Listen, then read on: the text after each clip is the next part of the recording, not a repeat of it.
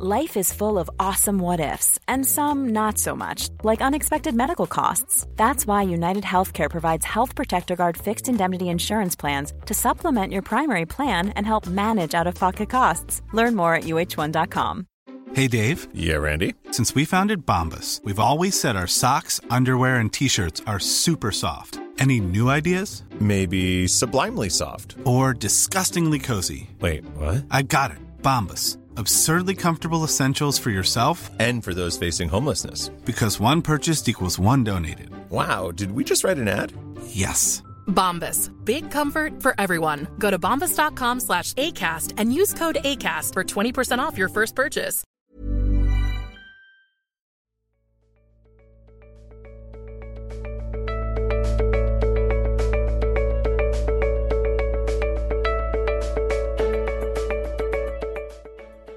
I'm Julie Gould, and this is Working Scientist, a Nature Careers podcast. And in this episode, I'm exploring the PhD thesis.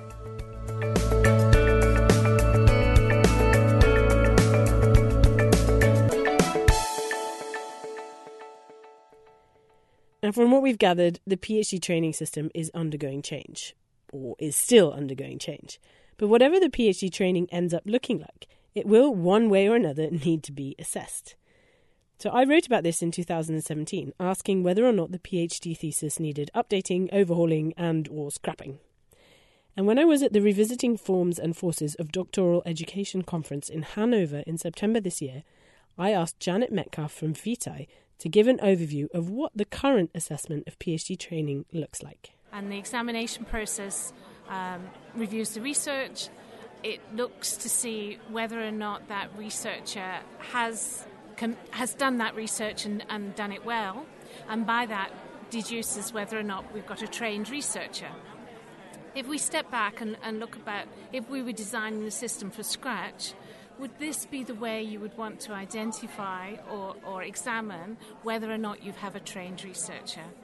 So I think we need to be really brave and say, let's fundamentally look at the way we examine doctoral degrees and look more in terms of how do you assess whether somebody is a trained researcher. Now, one way to train researchers is to make sure that they are aware of how their work fits into the bigger picture. At the same doctoral education conference, I asked David Bogle, the Vice President of Research at University College London, about how University College London has made it mandatory for all PhD candidates to include a one page impact statement in their thesis as a way of making sure that they understand how their work fits into the bigger picture and has an impact in any way, whether on society, on their research, just on themselves. What we really wanted, part of the institutional mission, uh, the mission statement of our, well, mission statement, the current strategy of the institution, there's three lines um, leadership, cross disciplinarity, and impact. We want our research to make an impact. So if we want our research to make an impact, we have to be persuading our researchers that they have to think about the impact that they're going to make.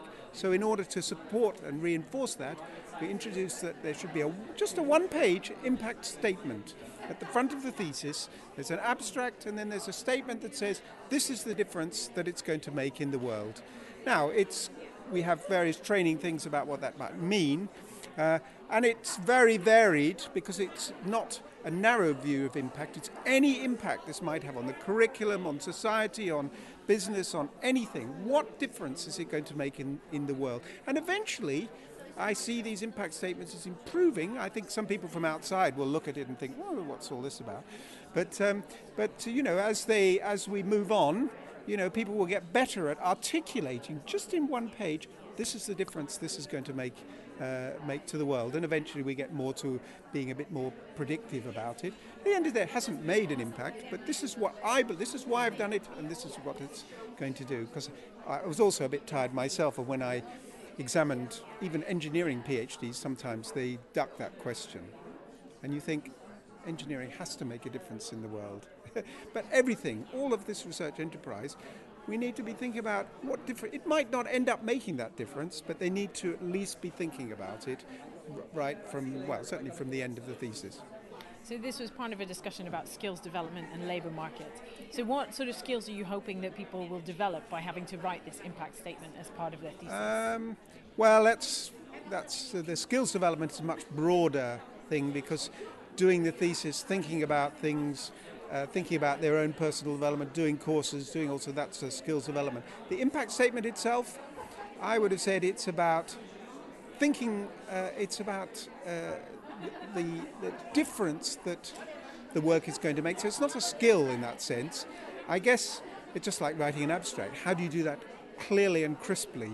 How can you communicate that something with which is clear and crisp with evidence of some sort or some at least argument? Uh, and everybody needs to do that. We need to do that in academia. We need to do that when we write um, significant statements in, uh, in journal articles and if you go into the private sector, the board wants a one page. What difference? Why should I put money into this? Another way to assess whether or not someone would make a good researcher is to see if they've published any work. Now, some programs require their PhD researchers to publish their research during a PhD, others don't. Some people have a PhD thesis by publication, others don't. In a commentary that Anne Marie Coriat from the Wellcome Trust wrote for Nature Human Behaviour, which was published in October this year, she argues that having the experience of publishing is a good thing, but making it mandatory might not be. If asked, do I think that students should publish? Uh, the answer to that, or do I think it's a good thing? The, the, the, the, short answer is it is not a bad thing, and learning writing skills is a hugely important part of PhD training. If asked the question in a slightly different way, do I think it should be a requirement that all students publish in peer reviewed journals in order to pass a PhD? My answer is absolutely emphatically no. Um, to sort of determine that uh, publication in a peer reviewed journal, and often that's translated into and one with high impact factor or one word um, sort of summary, is then driving pressures on the system which say that you can predict the way that science is going to develop. And I think that's quite unhealthy in many ways. But what if, like Janet Metcalfe suggests, the thesis is completely revamped? Throw the old style out the window and start with a blank canvas. What would this new form of assessment look like? Inger Mewburn is an associate professor and the director of research training at the Australian National University, and she's also the author of the blog Thesis Whisperer. And she believes in a portfolio system like the one that is used in architecture, which is what she initially trained in. The way that architecture is assessed is through a portfolio. And what you do is you spend years, you know, studying and you make a range of buildings, you know, you draw them, you make models, you take photos and so on. And then just before you graduate, what you're expected to do is to take a piece of work, maybe redraw some of them, write a bit about them, put them in context and create sort of like a book a lookbook, if you like, sort of like a fashion lookbook, and it's got writing and it's got drawings, it's got photos, and it's got maybe some certificates that you got along the way that you demonstrated that you learned about fire hazards or something, and you put it all in the form of a book that an employer can look through, and the book represents you. It's your portfolio. So the portfolio can contain anything, but what it is is kind of um, a collection of objects and a narrative that tells people who you are as a designer. And I think I like, I'm attracted to this idea for the PhD because the portfolio idea is quite flexible. And what I don't like about some of the things that have been suggested to fix it, like, oh, let's whack a bit more coursework in there, is, is it sort of at odds to what the enterprise of the PhD is. The PhD is meant to turn out individual, beautifully crafted, entirely bespoke and unique knowledge creators. And we need people like that. That's in this world where we're getting increasingly, um, we need creative people with uh, with really different sorts of talents. We don't want to turn out just cookie cutter researchers. We want to turn out a really wide range of different people. And a portfolio sort of gives you the chance to say, well, you can include all sorts of objects in it. Maybe you've done some coursework. Maybe you've written a paper. Maybe you've done journal articles, or maybe you've done presentations, maybe you've done a three minute thesis, maybe there's some video of you in there, and there's also a narrative about who you are. Would you would yeah. you include like a, a viva voce style assessment to go with it as well? I think you absolutely would. I think that um, a portfolio makes the most sense when the person narrates it, and that's the point of, of the architecture portfolio. So you're meant to put it on the desk in front of either an assessor or an employer, and you turn the pages and you talk them through everything you've done, why you've done it, what you learned from it, um, you know, what you would have done differently. You know, so it becomes a, a conversation that is someone sort of, and look how you, how you set a set of standards or criteria for what something like this looks at is challenging. But I would draw everyone's attention to the fact that we don't really have a benchmark or set of criteria or effective rubric for the PhDs as we have them at the moment. Gillian Houston is the chair of the UK Council of Graduate Education, and she thinks this model would be a great step forward, but it would still need to be accompanied by more traditional aspects of the PhD thesis. So I, I feel that that's very appropriate to architecture but I also think that those those elements would have to be accompanied by a review of the literature or a review of design in your field and and how it's relevant to your work. And, and and I mean an analytical review. So you could say what you think you have to say what you think is good and what is not so good. And a con- general contextualization of your work in the wider world and I also think you ha- would have to have certain academic conclusions.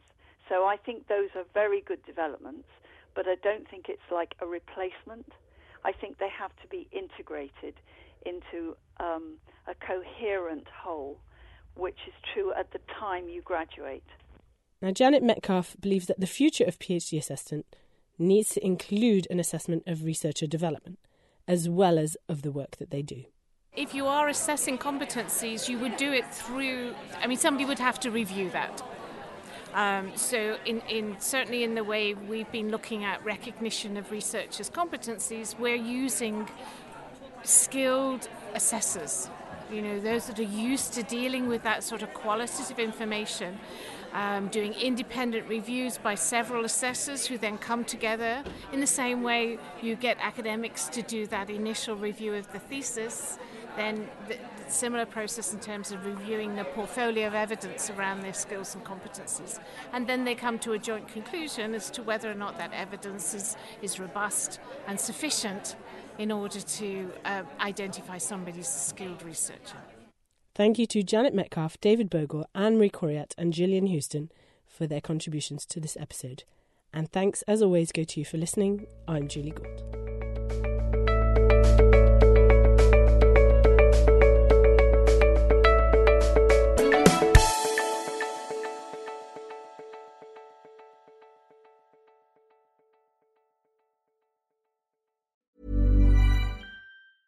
Even on a budget, quality is non-negotiable. That's why Quince is the place to score high-end essentials at 50 to 80% less than similar brands. Get your hands on buttery soft cashmere sweaters from just 60 bucks, Italian leather jackets, and so much more.